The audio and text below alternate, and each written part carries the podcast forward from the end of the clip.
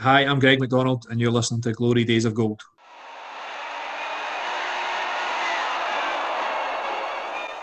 Lord Provost Warren of Glasgow presents the Scottish League Cup to the side that last did the course better, all-conquering East Fife.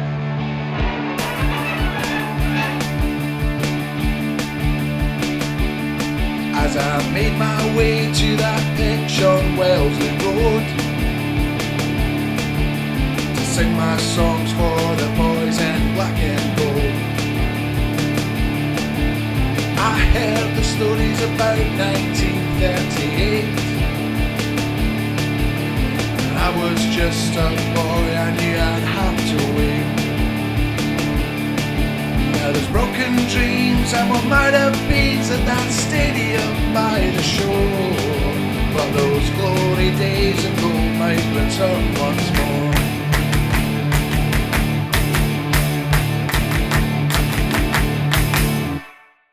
Hello, hello, how do you do? We are the boys from New Bayview, and we're back with another episode of Glory Days of Gold, your East Fife and Scottish football podcast. I'm Michael McCall. I'm a very hungover Lee Gillis. I'm Gordon Henderson. I'm a very happy Andrew Warren, though. And it's it's a going to be a rough podcast, I think. Like you three were out celebrating clearly, so your voices may not last through this. No, I don't think so. this this would be a nice shot one. I my voice is surprisingly good. I've been commentating on eleven matches in eleven days, not consecutively. One day I had three games to do, which I discovered is way too much to do in one day. Um, yeah. so I done one on Saturday night, one on Friday night, but my voice is hanging in there. So we will get through this. We'll try and keep it tight because I like the the tight ones that you've been doing when I've not been here. So I'll, hey. I'll not go on about too much stuff from over here as it annoys Lee. So we'll we'll get into all the on the good stuff. But before we get into anything, let's just hear from this episode's sponsors. East Fife Community Football Club is proud to sponsor Glory Days of Gold. Keep up to date with all our community programmes through our Facebook and Twitter pages. There are classes available for every age and ability, from toddlers to walking football. Just search East Fife Community Football Club. Maze Mortgages are Fife based mortgage and protection specialists. Our aim is to provide our clients with high quality, personal, and friendly service. Our advisors have over 25 years of industry experience and have an outstanding record for sourcing our clients the products that suit their needs. Where we're different though, unlike many other brokers, from start to finish, we won't charge you a penny. Contact us via Facebook to find out more. So thanks as always to East Fife Community Football Club and Maze Mortgages for their continued support of the podcast, of East Fife. They support us.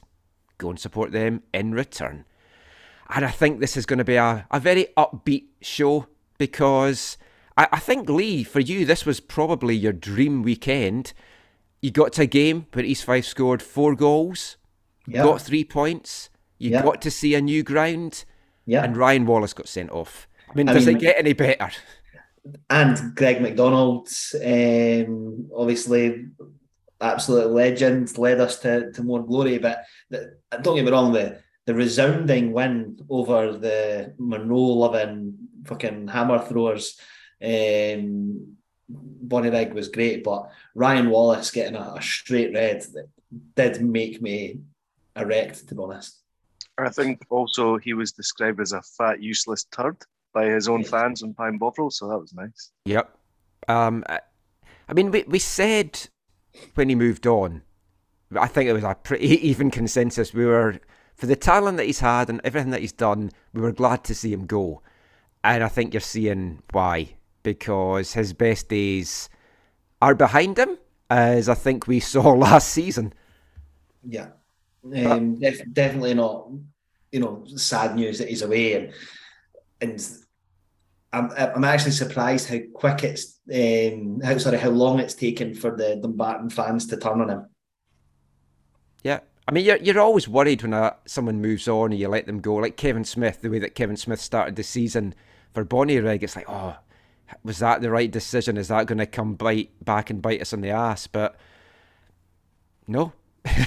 We sang we sang a good few songs for, for our Kev yesterday though. I saw he was on the bench, so I mean, who knows? Those rumours still swirling. He could be back in, in some capacity, but we're not here to talk about former players and other teams. We're here to talk uh, about East Fife, and I'm I'm going to start this off with a kind of based on a comment that Liam said in his post game chat with Greg McDonald, or should I say Liam? It's a goal, Anderson, as I, I think we'll call him now. He's got he's got his new nickname. He said he felt that that was the the best 90 minutes of football East Fife have put in this season. I don't know that I would agree with best 90 minutes. I feel that second half was the best second half of football. As an entire game, would you say it was the best game or definitely the best half? I've done every game, um, and I would probably agree with that. To be honest, I think the they had a couple of chances, so the highlights will make it look like they were potentially the better team, but we were like they are terrible. They are absolutely, and I, I must have said that even when we were one 0 down yesterday, I didn't think we were going to lose. Um, they, they were awful, an awful, awful football inside. Um, and like I've said already, hammer throwers. I think it took us probably 45 minutes to adjust the incline on our boots to just get um, into the game. I mean, we'll, I'm sure we'll talk about the pitch at some point, but that definitely didn't help matters. Um, but in terms of 90 minutes of football, the only game would come close would be Elgin. Um, you know, Elgin away was, was probably one of our better performances, but I would probably say that the, the style of football in that second half was the best I've seen at Bayview and probably since early Darren Young years. Well, you went at Bayview. Just to, I, I know you'd had a few drinks, but easy to get carried away. I could have been anywhere, to be honest. I mean, do you guys agree? War was that the best ninety minutes of this season? Yeah, certainly, certainly in terms of what I've seen. I mean, I think if you're being hypercritical, I think the first 10 minutes we were maybe a wee bit up against it, but that's going to come on the back of losing a goal within sort of 90 seconds, two minutes. The minute you do that, your kind of game plan, I don't mean it's out the window, but it's changed very, very Mm. quickly. Um, the goal itself, in my opinion, it's, it's well, it's pretty plain for anybody who's there and who's seen it on the highlights. It's it's schoolboy defending, to put it um, harshly or factually. As it I'd say factually, yeah. yeah. Um, and I think from that, that's obviously going to knock you a bit. But I think from sort of 10, 15 minutes on, I think, in all honesty, I think we controlled the game. Um, uh, more so, we stepped up in the second half. I think that was partly to do with the conditions, um, given that we were on the side of the Alps and we had the wind more in the second half. Um, but I think in terms of the shape that we played with, the way that we set up primarily to go and try and win the game as opposed to not having the attitude of first and foremost, let's not lose the game. Um, and I just felt the huge thing for me, as I said to the guys before the game, was how the telling thing for me would be what's the difference based on the first time we played, Bonnyrigg at Bayview, where, where we got we got out muscled, out fought, bullied, pulled all over the pitch by, as Lee quite rightly says, hammer throwers. Um, and I think from sort of 10, 15 minutes on, we didn't let their style be imposed on us. I think we imposed our style on them. And I think if I'm Greg McDonald or, or an East Fife fan, to see a, effectively a seven goal swing over the two games and, and the difference in approach, the difference in the way that we played the game and absolutely controlled it from 10 minutes, 10, 15 minutes on inwards, I think it was it was excellent. So yes, that's what I would say in short. Yeah. I mean, Gordon, it kind of like just from watching the highlights, you three were obviously at the game, but it kind of reminded me a little bit of the Alloa game last year, where you lose that early goal like a minute, two minutes in, and then you just you're under the cosh very slightly, but then you regroup and you just control the game after that. Yeah, there was a bit of that, and I think uh, I noticed Greg McDonald said as well that if you're going to lose a goal, lose it in the first minute, Yeah, best time. Um, and I think once we did, once we kind of stabilised a wee bit, I mean, they, they could have gone two up uh, within about five minutes. yeah, that Fleming came up with a massive save. I mean, that that could be crucial, really, because if when you're two down, and you're chasing that, it's a whole different thing. yeah, that changes the game. But I think once we'd kind of stood up to that and gotten over that first little kind of bit of pressure for them, I think yeah, the- the rest of the half you were just looking at it going, we're much better than they are. Uh, they they're not a good footballing team. They're not. I think the first game, a lot of that was that you know they got a they got a good goal at a good time, um, and the, the sort of situation of the game helped them a lot. Whereas I think it's different this time. Although they took the lead, you're looking at you still got 89 minutes to play, and I think we allowed ourselves to come back in. We didn't let the heads drop, and just sort of gradually, I think, got on top of them. And I think when you look at that second half, we just absolutely bossed them.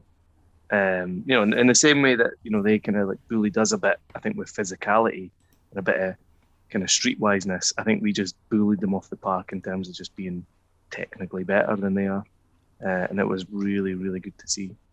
I, I think from what I, I saw, and you you guys can correct me if, it, if the rest of the game that didn't really show went the same way, but that ten minute spell between the 60th and the 70th minute where we got the three goals, there was the other chances as well. We could have had five or six, and it's like that little 10 minute spell felt to me like the best I've seen East Fife play in a long, long time.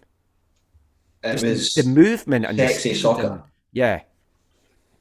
Just yeah, you just see the confidence going through the guys. Yeah. Um, uh, which is obviously a kick on from the Forfar game, but I think that's it's really encouraging to see because they've clearly got that that confidence and belief in their own ability and a few goals like that. But I mean, the momentum you get was sort of three goals in five minutes, and the crowd were obviously up for it, and it was just it was great to watch, and I, and it really did rattle Bonnyrigg as well. I mean, they just they just didn't know how to handle us at all. We were running all over the top of them, um, and it could have and arguably should have been six or seven in the end. Mm-hmm. But um, we'll not complain at how it went. Now, we touched on the slope and the pitch and everything like that, and we had a little bit of a chat before we started recording this. I just want to to get it out there. I'm jealous as fuck that the three of you got to go to that ground because I love seeing new grounds. You guys talked about it last week. You were excited for going through, but it just felt like a proper football ground. The slope kind of adds to that, but it's just no soulless stands around the pitch, and you're you've got houses around it, and God knows how many balls they lose that go into the neighbours' gardens and, and stuff, especially with some of their shooting from yesterday. But it just felt a great little football ground. What was it like to actually be at, at the the stadium? See, a lot of fans were saying it was a shithole, right? But I, I love that. I love a shithole. I, I wouldn't say it was a shithole. Like I actually liked the ground. It was just not the park. Um, you know, it was, it was old school, um, and and fair play to Bonnyrigg because I reckon they must have had a thousand fans there. It looked packed. I'll try and see if nine, I can see nine, what the actual attendance was. Yeah, nine three three. Nine three three. Yeah, so I mean that, that must have been easily eight fifty them. Um, easily eight fifty them. So fair play to them for that. I love the social club at the, the ground as well, which is great. Um, cheap pint as well. Um, and yeah, they had a burger van though, which upset me, not a pie stall. No pies at all.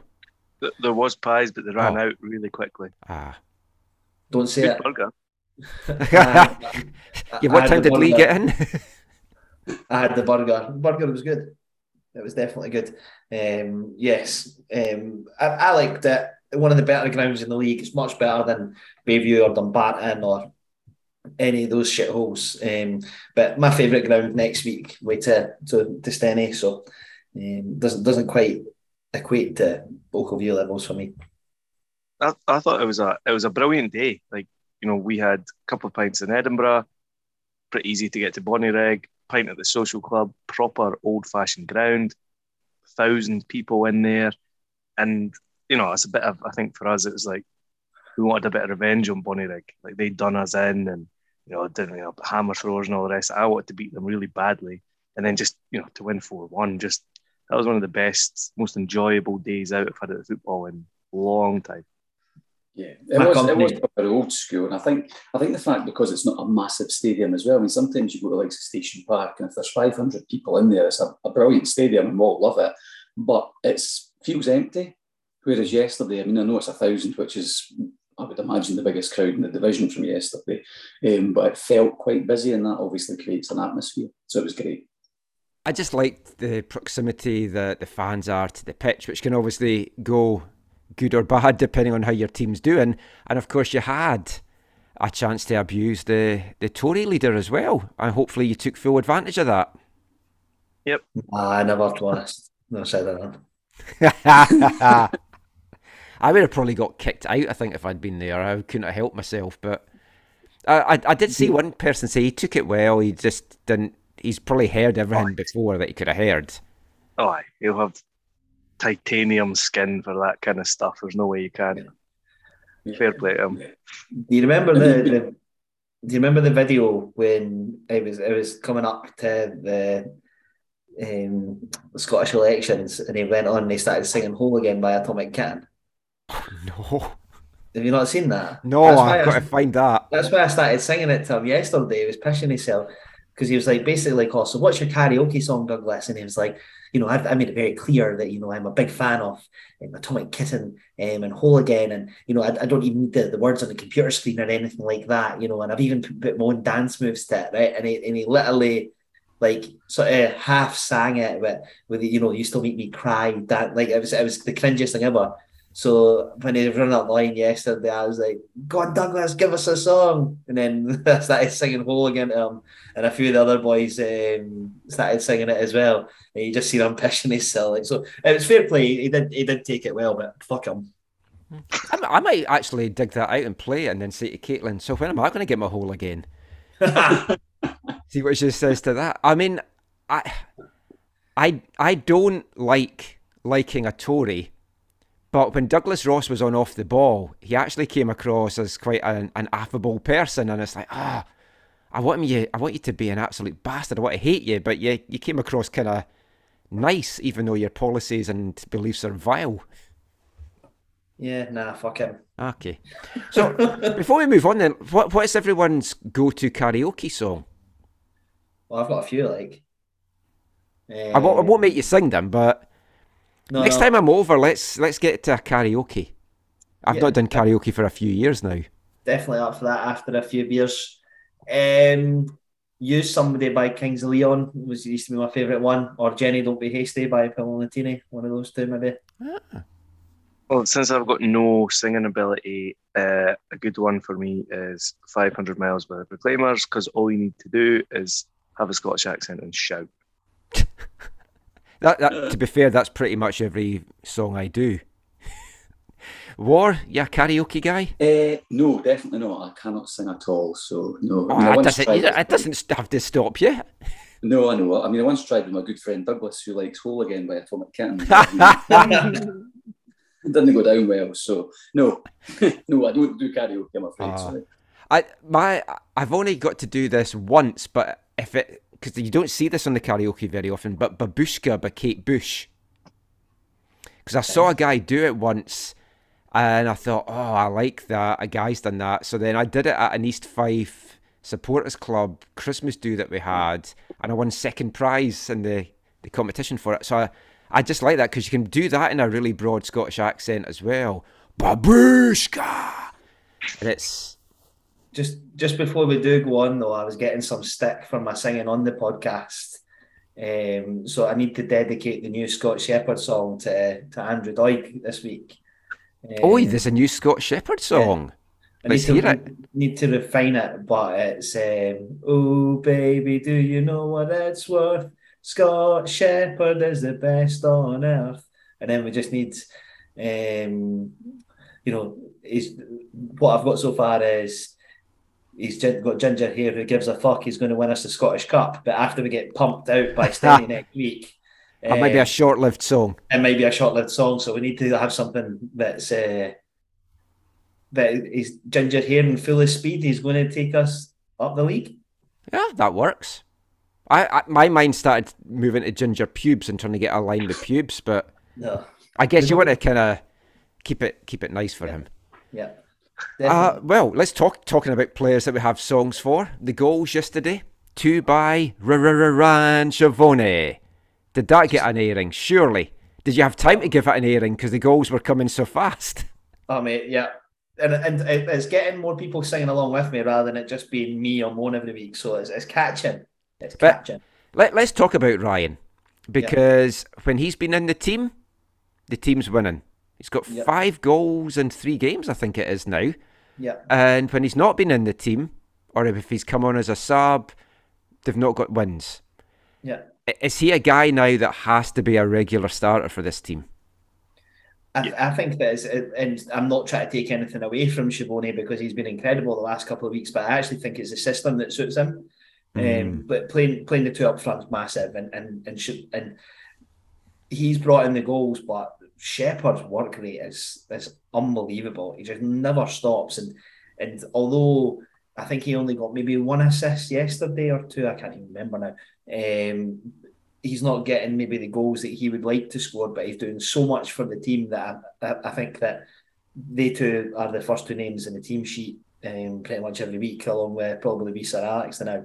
Um, but yeah, I mean Schiavone, and it was different type of goals as well. You know, his, his header for the first one, he has to adjust his body, mm. um, and he's he's sort of going back the way as well to head it down.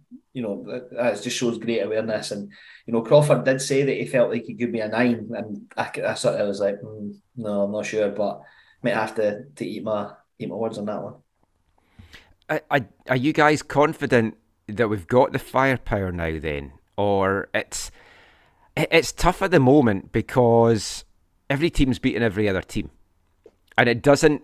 It feels like a pretty uh, you could say it's a pretty even league, or you could say it's a pretty crappy league that there's no actual standout teams because now Dumbarton's getting dragged down to it. But we've always thought, oh, we don't have the scorer. We maybe Troughton could do it, maybe Shepherd could do it, but we're getting goals now from Schiavone, two yesterday from Sir Alex as well. Do you do you feel comfortable with what we've got in the attack now?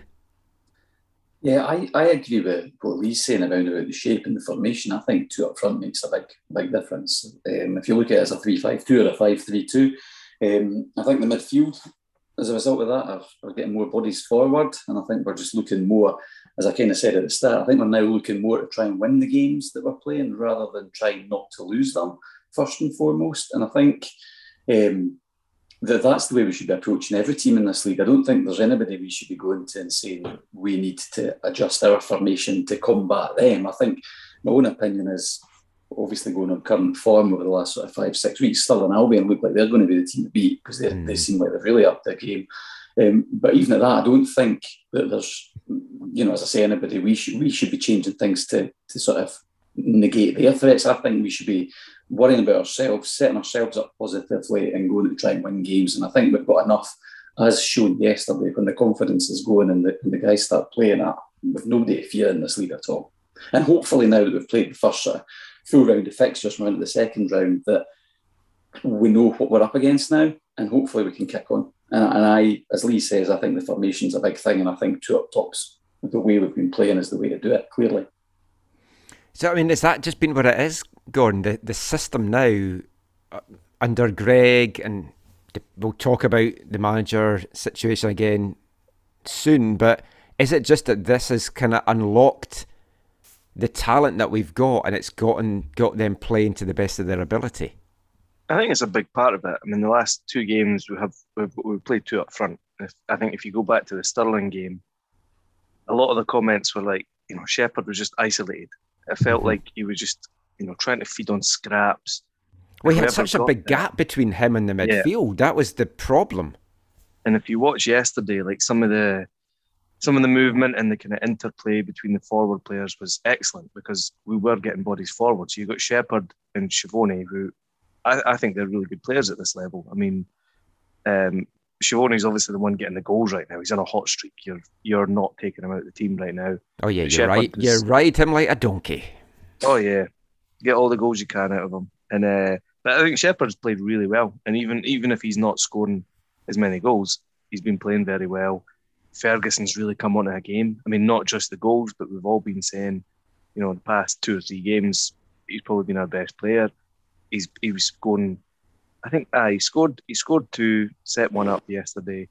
Uh, does he even set two up? I don't know. Set two up. Uh, yeah, I scored two, set two up. That's phenomenal. Um, you know, Balde, we know he's a good player. Um, and you look at us over the past two games, and you just think, yeah, you know. And I, I'm sure a lot of it is, you know, maybe a bit of it is down to the mentality. But I think after the last two games, you say, yeah, two up front, whether it's 4 4 2 or 3 5 2 or whatever you want to do. But we have to go with that.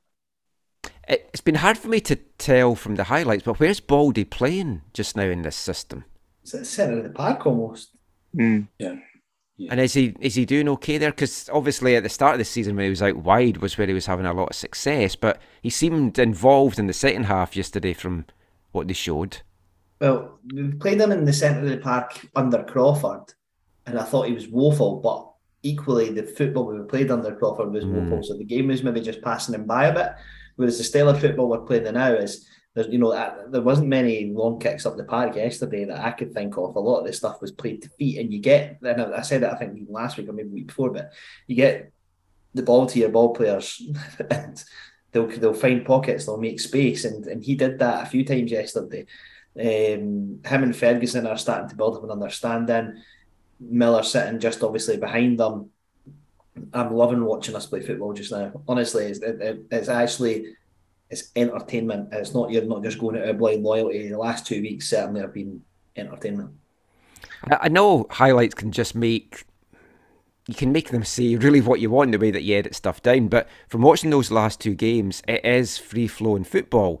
The the speed in the transition play seems good, and what I find weird about this is we're playing an attacking brand of football with a defender as the manager, whereas we had a striker as our manager and we were playing a defensive game and the attack wasn't there. I just I struggle to get my head around that. Yeah. Um, not even that as well, but I was I was thinking there, you know, Jack Healy must feel really aggrieved um, just now because he's been playing so well, and that's the last two weeks he's not started the game. Um, but I think he played Liam Newton in that sort of left wing back position yesterday. Um, still not convinced that's the answer. I think that if we're going to, if that's how we're going to play, I would like us to strengthen in, in the left back position because neither Greg or Craw see the, the fancy Williamson.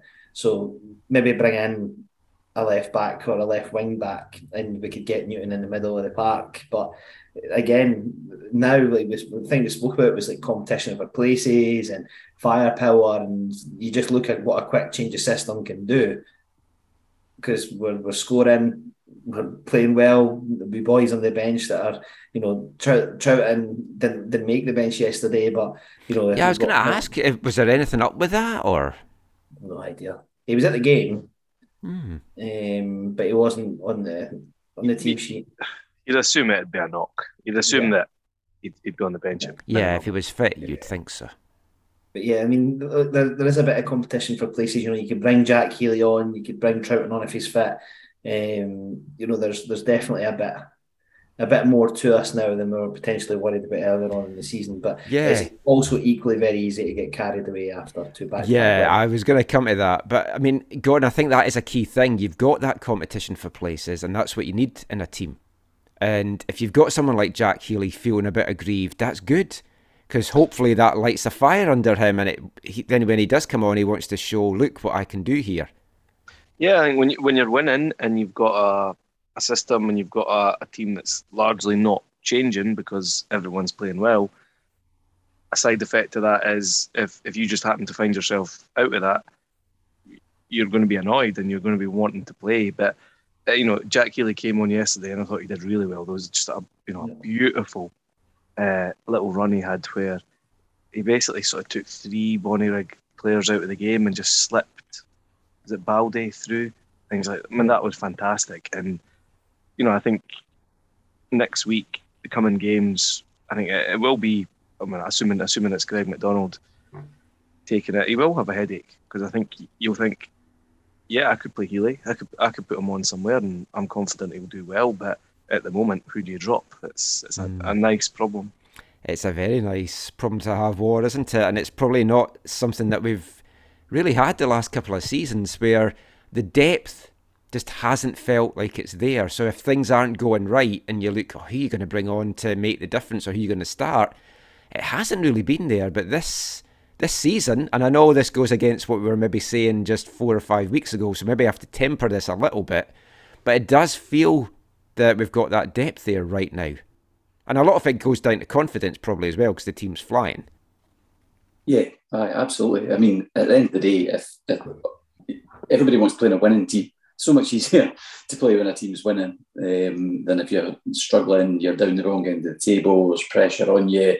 Some players can go a, wee bit into their shell, maybe hide a bit, but um, a couple of results like we've had, uh, confidence going through the team, then absolutely everybody wants to be part of that. Brings it, ideally brings the best out in everybody's game, and that's only good for the the bigger picture, definitely. Last thing I just want to talk about on the game before we get to the three two ones is just something that Greg said in his post game chat, which thinking about it, I was like, that's a it's a very good point. Is that they feel the team's maturing, and that the young guys are, are learning how to do the down and dirty stuff from some of the older guys, and uh, Liam highlighted the fact that they're making the, the tackles and giving fouls away kind of at the halfway line or further away from goal and not letting the players run through and doing it outside the box, which then puts them into danger from free kicks. And I, I think, like, we, we know it's a young team and we've talking, talked about that and we're, we've not forgotten about that. But that is how you get out of this league. You've got to do the dirty stuff. You've got to be like what Bonnyrigg did to us in that first game at Bayview and be a bit of a bully and learn how to do that stuff. And it does seem like the team is maturing very quickly in that regard. Yeah, it's just about being streetwise, isn't it? Um, I mean, That's a great way of wording it. Young, young and experienced guys, and you know, I, have said it in the past. I know you guys have covered it off as well. That um, the Bonnyrigg game was the classic case in point, whereby it was guys who've been through the Lowland League they've built their way up through that. And, and if you don't get out of that league unless you're incredibly, incredibly streetwise. And we've got young guys who, man for man, at that stage, undoubtedly more talented footballers. But if you don't have that awareness on the the not so nice parts of the game, then you'll you'll never achieve anything. And I think in terms of one round of fixtures, the difference in the team has been huge uh, round about that. And I think that's a great point to raise because that is undoubtedly in League Two more than more than any other professional leagues that that's needed um, to have that awareness. And, and I think it's a great point. I think, and that, that was one of the biggest and most pleasing things for me yesterday was to take yesterday's game against the game in August against Bonnyrigg. Um, and we're away from home doing that. I think that's huge and should not be underestimated at all. I think even against Stirling a couple of weeks ago, aye, we did one of these fouls on the halfway line. I think somebody somewhere was shot. Why are you giving a why are you giving away a foul there? And I was like, but that's brilliant. I that's the ideal place to do it. Would you rather defend a, a free kick that, that they're taking from the centre circle or defend a break like that? No contest. Agreed. That's kind of the fouls that usually it's an old grizzled veteran that, that does it. Partly because he maybe doesn't have the pace to kind of chase the guy down that's trying to get past him, but so let's get to your three, two, ones. I'm pretty sure it's going to be. I would think at least the top two is probably going to be pretty much consensus, but eh, there's probably a lot to pick from as well. Who wants to go first? Let's start with Ward this time. We'll do um, Ward, Gordon, and Lee. Okay, okay. Um, for me, it was very difficult, but obviously in, in the best possible way, very difficult. Um, I feel quite bad to some respects, given my, my one point my one point player, but because uh, I could have been anybody really. Um, but in, in, terms of starting for three points, it has to be Ferguson. Um, two goals. I thought he was absolutely brilliant throughout the whole game. Um, his goals were excellent. Right foot, left foot, both very composed. Great finishes. Uh, Schiavone's obviously got to get two. You can't play in a game and score two goals and not get any sort of recognition for that. But I feel really bad only giving Scott Shepherd one point because I thought he was absolutely tremendous. I think he does so much work for the team on and off the ball. And I think sometimes it might go a wee bit unrecognised and it, feels a wee bit harsh just to give him one point. Um, if I could, I'd give one point to a lot more than that. I think McDonald, uh, sorry, Fleming um, and goals made some huge saves at important times. Um, and I thought Baldy was excellent and they were all great. But my three would be Ferguson, two Schiavone and one Shepherd. Yeah, I feel the same. It's just like no matter what three, two, one you have, you just like it feels harsh because you can only give out six points mm. like that. That's it. But I went for exactly the same three for Ferguson. I just no matter how well anyone else played, you scored two, you set up two, you play well. You, that's it. You're man of the match. Uh, Schiavone, yeah, two goals. Generally played excellently, only getting two points.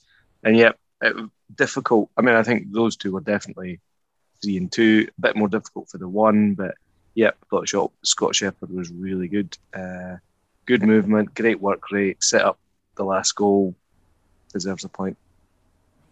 You going to copy Gordon's homework, Lee? Yes, is the answer. I see. he holds it up yeah. to the screen.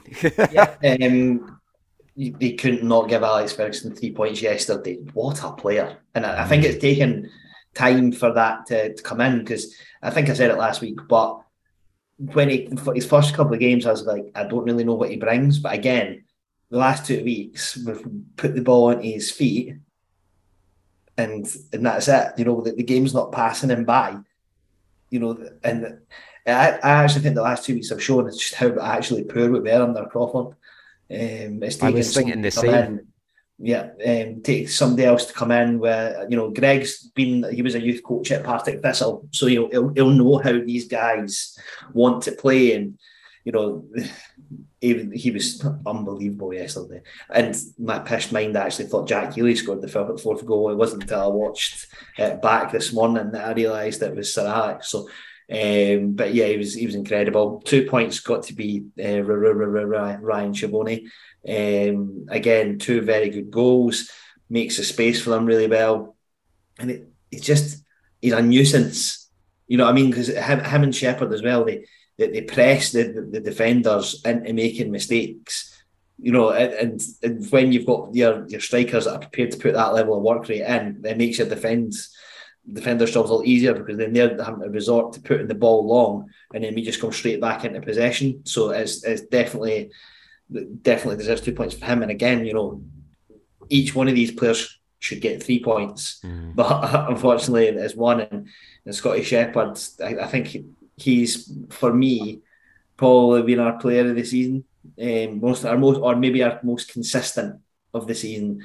Um, and he had a thankless job when he was playing up front on his own but he's just flourishing in, in, in the system and, and getting the chance to um, play up top with someone. So to be honest, I mean, even if, if we had Alan Troughton um, playing with two up front, I feel like he would start banging in goals as well. So yeah, long way to continue. Monday five. Just going back to what you were saying about Ferguson there, and what we were saying before about this league. This is a tough league for a young guy to get thrown into yeah. because it's a kind of sink or swim scenario for them. And some guys, they'll take a while to adjust it. Some may never adjust. And if you've got a guy that's got the talent and you can tweak the system and it suits him, you're going to see them flourish. But I think a lot of folk, they think, oh, it's the bottom tier, it's going to be a scoosh. Same with the Lowland League with these cult teams that's going in. It's not an easy ride for these young guys and that's it's going to be the cream of the crop that rise. And maybe Ferguson is going to be a guy that now they're going to look at him and go, "Oh, maybe we want to bring him back." Hopefully not. Uh, but it's That's right, always the danger. We're, we're basically St Johnstone Colts anyway, so yeah, yeah, they'll, they'll, maybe not want to recall him. But I, I actually think that Ferguson is a very good player, and it crossed my mind, a la Jack Healy would would recall him. But I think that he needs he, he needs a season. He needs a full season I, I agree. Really I think folks sometimes pull the trigger too much on them and, and yeah. bring them back. Yeah, because he would only go back and play, you know, bit part. He's not going to go straight into a Premier League team. You know, no. let him let him cut his teeth at this level for for the year for sure. The uh, other guy I liked from St Johnstone was the I can't mind his name, but it was the Ukrainian guy that they had in that B team that they had yeah. in the cup, and now he's broken into the first team, which has oh, been fantastic. Yeah, he was at Kelty last year, Max Kucheriavyi or something That's like that. because he was at Brechin before and he did really well at Brechin, but then he struggled with Kelty. But then he's he was given his, his chance to break into the first team. Good. I'd, I'd have liked, I, he would have been the guy I would have brought here if we could have, but obviously they've had higher higher hopes for him. But you never know. Come the January window, he could fall back out of favour again. I'd snap him up. Yeah, sure. But th- this is what we've needed to do. Like you kind of joked there about we're like St Johnstone Colts. We've needed this kind of relationship with a club to get a good conveyor belt of young talent coming through, yeah. along with our own young talent. So maybe that's Absolutely. the way to do it. Let's have a, a quick look around the rest of the division, then we'll get into chatting about the managerial situation. But the results yesterday, and it's it's more kind of really really results here. Oh. Elgin burst my me yesterday, bastard. Uh, okay, so Stirling continued their fine form with a 3 1 well win at Stenny. Dumbarton, 1 0 draw with Albion Rovers. Their slide is continuing. Forfar, that 1 0 win over Elgin that bust Lees Coupon. And Stranraer won and an athletic one. So, I mean, the more draws in this league, the better it, it is, obviously, for us. But you look at the league table, and that win yesterday, it's moved us back up to third. And we're in plus goal difference as well, of, of plus three. But you're looking at it, and there's definitely a little bit of a, a gulf happening now between the top five and the bottom five, although Bonnyrigg and Stranraer could get themselves back in it. But Stirling now, top of the table, 23 points. Dumbarton stuck on 23 points, just one win in their last five matches. And then we're third on 17, tied with Stenny. I mean, it's all to play for right now. I, I touched on it earlier, but this isn't a great league. There's no real standout teams. We thought it was going to be Dumbarton, but their bubble burst very, very quickly. Yeah, I mean, yes, it could be Stirling. I mean, uh, maybe a bit of a mediocre start, but some form there on. I suppose wait and see whether they'll keep that going. But well, five wins out of five yeah. in the in the last few games that they've had. You just need that momentum, and you're going to just climb up the, this league very quickly. Oh yeah. I think I think not just the fact that one Mike. I think it's been very comprehensive their wins, other than dare I say it, against us. Certainly in terms of score lines. Mm. I had a wee look at it earlier just to try and get a bit of context round about. Obviously, it was Greg McDonald's first game, and, and if you look at Stirling's last five games, they beat Stranraer four one at home, they won four one away at Forfar, they beat us two one at Bayview, they battered Dumbarton six 0 at home and then they've won 3 1 away, a pretty decent Stenny team. So that's not scraping narrow wins, that's pretty solid. Um, and I suppose that puts a bit of context around about. I mean, I know you were terrible against Stirling Albion, but that's maybe as a result of how good they were. But other than, I mean, the game against us was the was the tightest in terms of scoreline anyway. But I mean, that's pretty comprehensive, and I think they're looking quite strong. Um, I wonder who their manager is. Mm. I mean, th- that game that we had against them as well, they missed a slew of chances that they could have put more goals up as well than the, the two that they got. But it's it's been interesting to see their rise, and I do think that any team that strings a few results together will climb. And if you're if you go on a bad run, it's so easy to drop down into the danger zone. And if you look at the bottom right now as well, Albion Rovers on nine, Annan on ten, Forfar on eleven.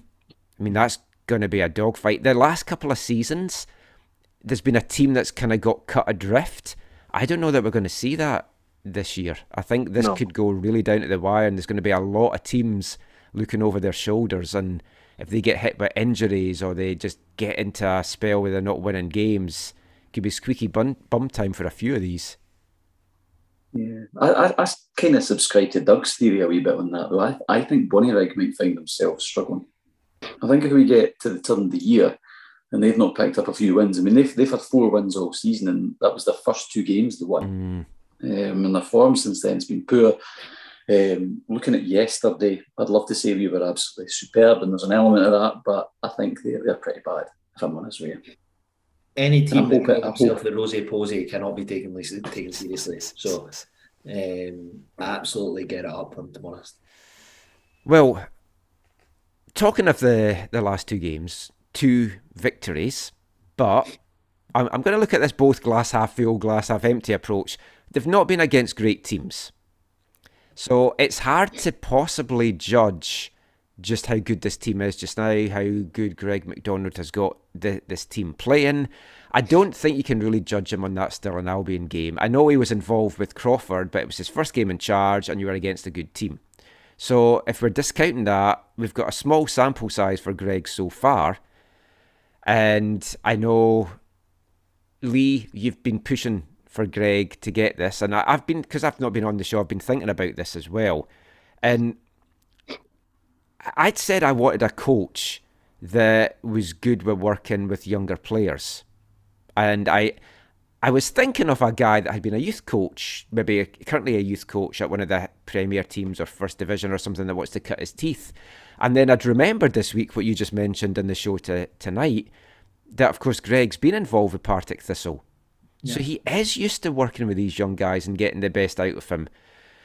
And I don't want this to be like a heart over the the head thing.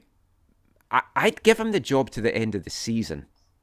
Agreed. And then take it from there. And if you need to advertise after that, you advertise after that. I, I'm not wanting to give it to him just based on these two results, but I do feel he's done. He's shown that he's he's worth a, a further look. I think for me, right, and look, I'm I'm not sitting here as Greg's champion, right? I, I, I championed him massively before we gave it to Crawford. Um, you know, I, the other names that are being bandied about, um, apart from one of them, I don't think that I would really be upset if any of them got it. Um, the reason why for Greg, and you'll have seen that I had a few back and forth on social media and stuff today. Yeah. And I've also had it on, um, you know, at Bayview and stuff. But my thoughts are is Greg loves the club, right? Number one. Number two is he's got experience, and people people forget that. And I, and I keep saying it, like put some respect on his name. He, he knows what it takes to win this league. But that was back in 2014. Who cares? That's a, but you, you can you can flip that and say what's he done since? Went into youth coaching. Yeah, but it's he's not it's, then got the success. So you can't just hang everything on he's done it once, which was way back in 2014. Crawford did it. I think you wouldn't you wouldn't necessarily say like if you put all the candidates and then you put their strengths and weaknesses. McDonald's strength is not going to be that track record of success, but it's also not a big weakness. I think it's probably fair. Like if, it's, if it's, it's, the same people that are saying I don't want to give it to Greg because he's inexperienced that I've seen advocating for Kevin Smith the last time round. So you, you can't have that. Oh, it's okay for for it to be Kev, but not for it to be Greg. Now, oh no, I agree with that. It's the, my my thoughts on Greg is he's like I say, he's got coaching experience. He, whether it was in 2014 or not, he knows what it takes to get out of this league. He's won it as a player as well. Um, you know, I, I, and the, the biggest part of it all is anybody that's been the last two games the players are playing for him, right? And you can you could bring in somebody else that could come in and jeopardize that status quo. You know, they could come in and be like, "Oh, we didn't like you. We wanted Greg."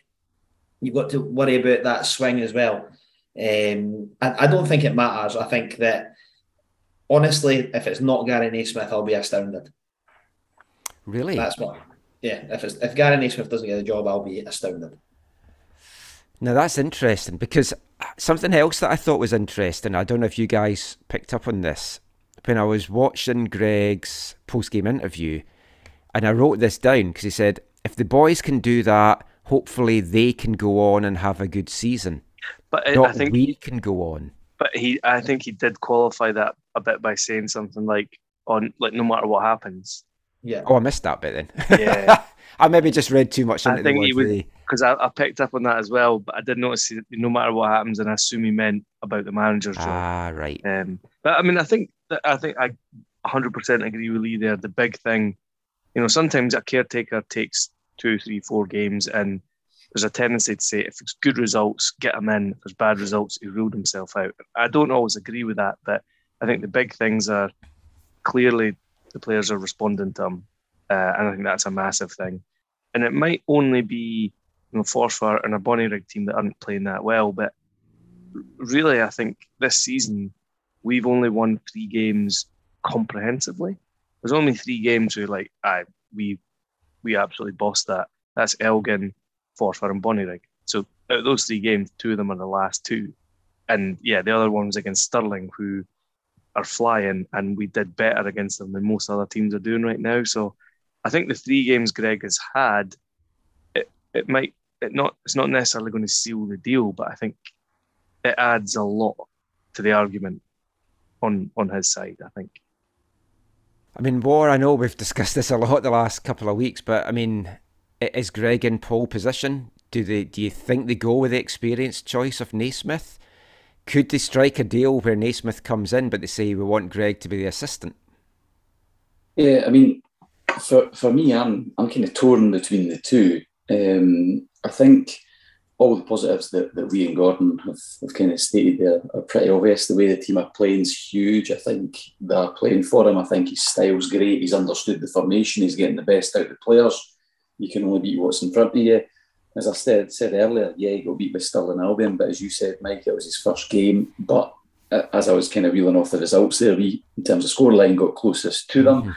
Um, what I don't agree with is I, I, certainly wouldn't say you can have it to the end of the season. You've either got faith in them or you don't. I think when you're only 11 games into a season, I think end of the season doesn't work. I think if you've maybe got six, seven, eight, maybe nine games to go, you can say, well, I'll tell you what, we'll give you to the end of the season and on you go. Um, I think it would have to be, and this is obviously without being privy to who's actually applied in any interviews or anything like that. I think obviously it depends on the level of applicant and, and what goes on in, in that interview process, but without knowing that, it's it has to be a pretty strong decision from the board to turn him down, given what's happened in the time that he's been in charge. I mean, it's a very, very, you'd have to be very certain that you're getting someone who can go out and get, get the level of performance out of the players that he's got, certainly in the last two weeks. Yeah. Um, and I absolutely understand that to temper that, probably played the worst two teams in the league. So for me, if I'm making the decision, I'm saying we're going, I would obviously have your interviews and I'd give them the next two games, staying in the Scottish Cup um, if that goes well, happy days. Um, and then you've got a, a, massive game at home against Elgin, and we'll be honking at home. Um, and if we can, if we can go with that, and, and he gets positive results, then then I think it's his. If I'm honest with you, because I think it's a, a very very brave decision for the board to turn around now and say, "Well, you've done all this. That was great. We're absolutely certain that we can get somebody better than that and to do a better job." It's it's such a a big decision for the club, and it's really going to shape how the next couple of years pan out. And I mean, I I it's what I said about like heart, head v heart and everything like that. I'm trying to look at it realistically, and it's like we've had two wins, but it's not been against great teams, but it's been really good performances. But can is that sustainable? Can he get the team playing like that for the whole season?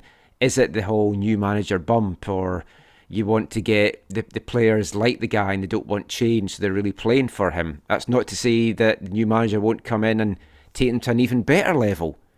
And then you don't know what contacts different managers could have and what experience they bring. And if it's, I don't envy the board. If it's between, you know, let's say it comes out between Naismith and McDonald, I think I mean, it's a, it'll be a tough decision, and I think there's pros and cons for either one. Um, but you know, I think either one would be one I'd be happy with. Um, I think uh, there is that thing. I, I, feel like if it wasn't Greg McDonald now, like I, would kind of feel like he's he's been quite hard done by. Um, I think he sort of deserves. You feel like he deserves a shot at it. But at the same time, if they interview McDonald, they interview Naismith, and they go, you know, it was tight, but with Josko McGarry, I would, I'd get that. um, but either one, I think I'd be happy with. I mean, I think Greg McDonald now, it, it wouldn't just be a, a heart over head. I think there are strong arguments for him to be the manager, definitely. The thing is, whoever they appoint, there's going to be some fans that aren't happy. If they go with Naismith, folk will be like, oh, it should have been McDonald. Why have we gone back to, to Naismith? If they go with Greg, it's going to be the stuff that Lee said, or they're going to say, oh, he's not experienced enough. There should be better candidates without people really knowing who the candidates are. Or Because, I mean, we can speculate all we want. We don't know 100% who's applied. We don't know how many interviews they're doing, who they want to interview. Scott Agnew's name that was getting bandied about is like where did that even come from? How did his name start getting bandied about? Did he put that out there just to to see how it goes? And like we've spoken that it looked like the top three candidates were Agnew, McDonald, and Naismith. I rule Agnew out because he's got no experience. I know I've said I don't like it's always the old guard and you need fresh faces, we're in a situation where that I don't think is what the club need. But I mean, there could be some dark horse that we don't know about that's done well in in the Scottish game as an assistant or uh, in the juniors or something that's done really well with the club and is taking them through. Whatever the the club decide, we just need to rally around and support the guy. Yeah, like it, it is definitely like that head over heart thing. You know, Greg Scott hero status at the club, and I get Doug's point about like not ever wanting to lose that. Like that, that's totally in my mind as well. But kind of like um, Gordon said there, I think that for me, he's done enough to say that he deserves a chance. And, I, and I'm going to slightly disagree with War about the, the end of the season stuff because you, you see clubs do it all the time on a deal till the end of the season for, for a manager. And, you know, I would, it would be for me, if you get us into the playoffs, you'll get an automatic two year extension or whatever. If you don't, then we'll make a decision. So, because if you're a manager, you should back yourself and you'd be like, "Me, fuck it, I'll take that deal." Mm. Why wouldn't Why wouldn't I know that I'm good enough to do that? So, the the thing is, is is that the only argument against Greg for me, just so I'm trying to look at everything holistically, is that he's obviously been involved in assembling this squad. But you know, we've said today's got depth and stuff, but there's still issues that I don't think that we were addressed. Left back position, for example, um, and he, and you know he's not. He he said that one of the meetings it was like sixty people or whatever it was that he'd tried to to get in and couldn't.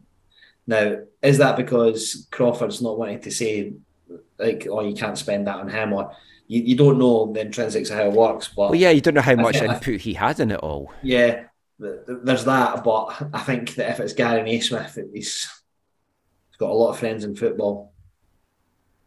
You know what I mean? Boys for Hearts will come bounding in because obviously he's best mates with Robbie Neilson. So, you know, he'll, be able to utilise those friendships and, you know, we can maybe get another boy like Finlay Pollock that was at us last year, you know, that sort of player. We, we were probably a better chance of getting with, with him in charge. So I get it. And look, that in, in an argument for Gary Smith, he won us the league. He was excellent. You know, the, the, the way that he changed the club behind the scenes was was massive and the professionalism that he brought to us and securing us the Oriam just as it opened as a, as a training base and all these things, you know, I'm not being disrespectful to Gary at all. The, the only thing about Gary is when we went up under him, we were tragic. We were really, really bad in League One.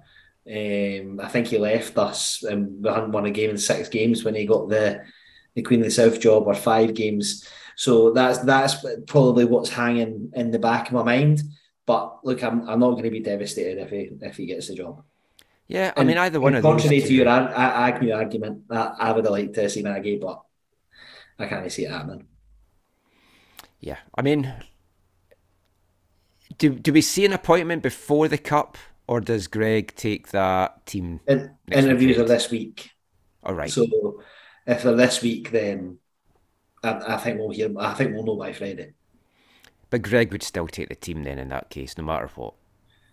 It, it would be stupid not to have him take the team. To be honest, you can't The just manager might want to get in and run, though. for a cup game. And I know, I know you're not totally sold on cup games and cup runs, mainly the League Cup. But League, League Cup, I don't care about. Scottish Cup, I love, and I want Okay. to go as far as we can in it. Um, there's a few grounds like we were talking about that yesterday before the game that I really want to tick off. So I'm hoping that we can get like Motherwell or, or something like that in the, the next round away from home and, and, and try and tick a few of the other grounds I've not been to. Oh, let's just round this up then by looking ahead to that game next week. So, I I, I love the cup. It's any cup football just always excites me. We're going up against a, a Steny side that we did not play well against. September twentieth, two one defeat. Um, big turning point, of course, was Kieran Miller's sending off, but shouldn't have been a sending off. Um, h- how do you see it going? I don't fancy it. Really?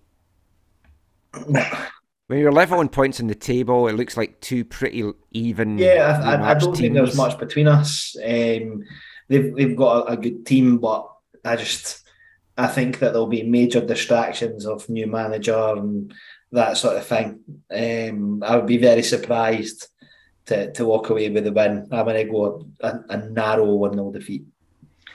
I think it's just like the pessimist in me. It's just like you're like, oh, first round of the cup that we're in, looking for a good draw, and you're like, oh, Stenny away. Yeah. And we'll get beat there.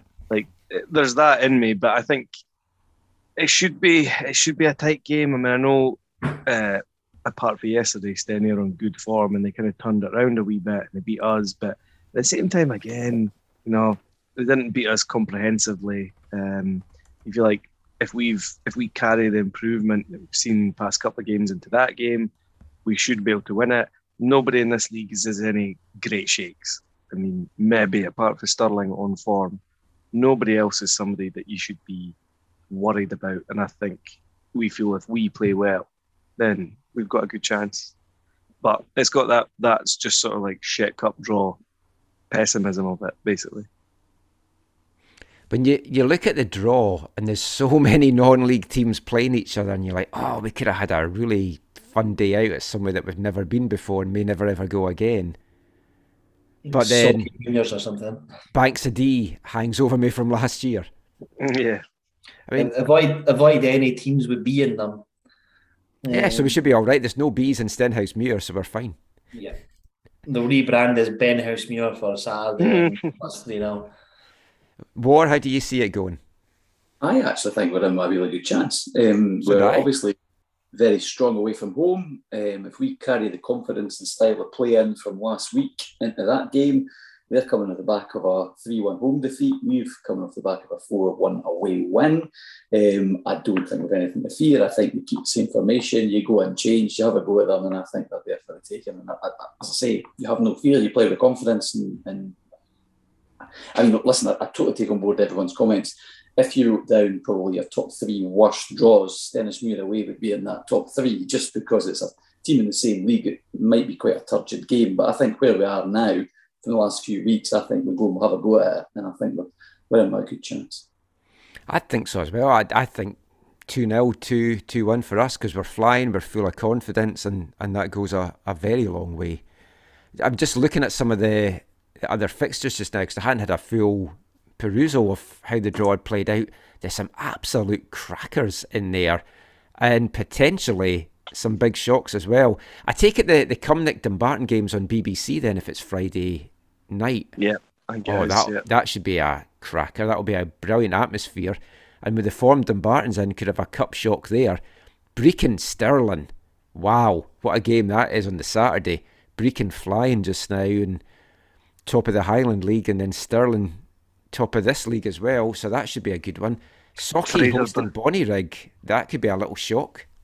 Fraserburgh Stranraer. I mean, Oh, that's yeah. you got to think Fraserburgh got a good chance there. I think Kilwinning Rangers at home at Forfar as well. You could see that Yeah. there, a wee um, horrible day out for Forfar. Pollok hosting Annan because Annan's not doing that well just now. Elgin hosting Camelon. That's not guaranteed. Glasgow University Albion Rovers is another one that could have a little shock there.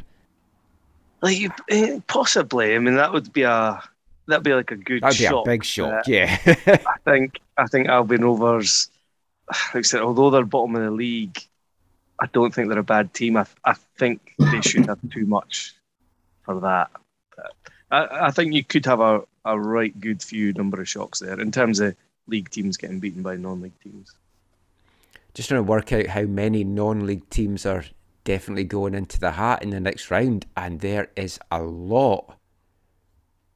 There's going to be at least eleven non-league teams in the next round, and that's just not from any cup shocks. On top of that, that should be fantastic. Uh, this is what the cup's needed here for a while, because I've spoken about this before. I love the FA Cup.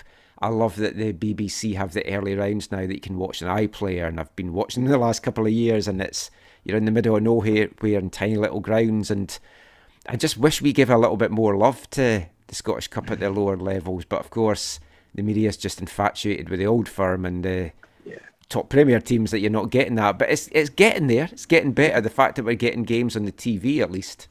Even like in terms of not because it's got a league team in it, but you know Linlithgow Rose versus Spartans.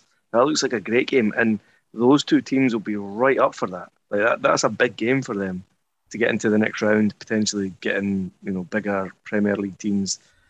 Um, you know, that would be a great one to watch on TV. I take it to. we're not getting the highlights of all this. It'll just be what we can find on YouTube. You get that they do a good um, they do individual highlights of every game i think on youtube it is very good on youtube but i don't think it'll be on tv Disappointing. But looking forward to. Love the cup. We'll be back chatting about that next weekend. Just before we go, we've we've kept this tight again, so that's good. We'll go around everyone, see any anything that caught your eye this week, any funny moments or any final thoughts from you. Let's start with Gordon. Um, well, i was looking around and nothing really caught my eye from the rest of football but i do want to give a little mention we're talking about some of the songs getting sung at the ground and i think i think this one was from our own doug perry but it, to the slightly overweight bonnie red goalkeeper mark weir he was singing uh, Whoa, fat goalie, bam lam. Whoa, fat goalie, bam lam. I thought that was one of the, the, the best, uh, funniest songs I've heard in a while. I think it put him off his stride as well, to be fair. Well, he, he miskicked the third one, wasn't it? And we scored from it. Ah, the fourth one at the end, yeah. Yeah. That's something I really miss is like coming up with spontaneous songs like that at the games because most of the games I'm at, I'm in the press box here. But aside from that, it's like so so rigid and choreographed here because they have their capos and they're leading everyone in the chants, and it's just it's just not organic. And I just miss oh something funny's happened. You just come up with some random stupid song, and that's the ones that always stick in your head. Yeah. Fat goalie was fat, bam balam, and he looks like that. Bam balam. That was very funny. Uh, War, any final thoughts from you or anything funny that caught your eye this week? Um, the only thing I would probably add is um, onto what you kind of covered off at the, the start by saying how it was the perfect day for Lee in terms of new grounds, 4 1 wins, etc. etc. The only thing you missed off, Mike, was the fact that the Rovers got beat in the 93rd minute. With a I didn't even I didn't even see that. I didn't bother So looking I at the was- championship want- scores. I didn't want to pick you up on that, but I thought you cannot round off without a good old laugh at the Rovers. So that's my. Oh, I'm getting those scores up just now. I just looked at League One and League Two. Championships looking fantastic again. It's like that's going to be one hell of a battle. There's like three points now separating the top six. It's like wow, and Raith's not one of them. So yeah, that that must have pleased you, Lee. Anything that you want to add? Nah. um, no, not at all. Looking forward to, to staying away next week. Make sure if you're wanting to go, you can give the, the supporters bus um, some support. See what I did there. Um, obviously, try and fill the seats. And if you're interested in going along, just make sure you give Ian Lawson a shirt. Uh, you going on the supporters bus next week? Yep. Oh, that's two seats filled in. Honestly, the fact that- Absolutely, absolutely needless, right? Right at the end there. eh? Because I, I, you'll be taking your, your beloved, is what I meant, obviously. Get it up, you. That what you say to her? Pretty much, actually. And on that note, let us just say goodbye. You can find us on Twitter at Glory Days of Gold. Get in touch, glorydaysofgold at gmail.com. If you want to get in touch with me, you can do so on Twitter at AFTN Canada. We will be back soon, hopefully, talking about a cup win. I don't know when the cup draw is, if it's going to be next weekend or not, but hopefully we know who we're facing in the next round after that. And hopefully it's a nice little away trip as well, something pretty decent that also maybe gives us the, the chance for a victory. But we're flying high just now. The feel good factor is back at Bayview. Long may it continue. As always, thanks for staying with us. Thanks for listening. We'll be back soon. Till then, take care and mon the fife.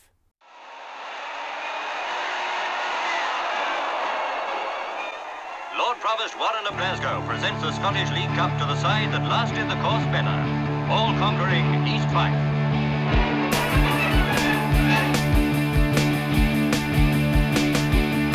As I made my way to that pitch on Wellesley Road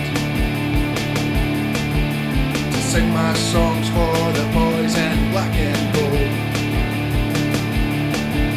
I heard the stories about 1938 I was just a boy, I knew I'd have to wait. Now there's broken dreams and what might have been at that stadium by the shore. But those glory days of gold might return once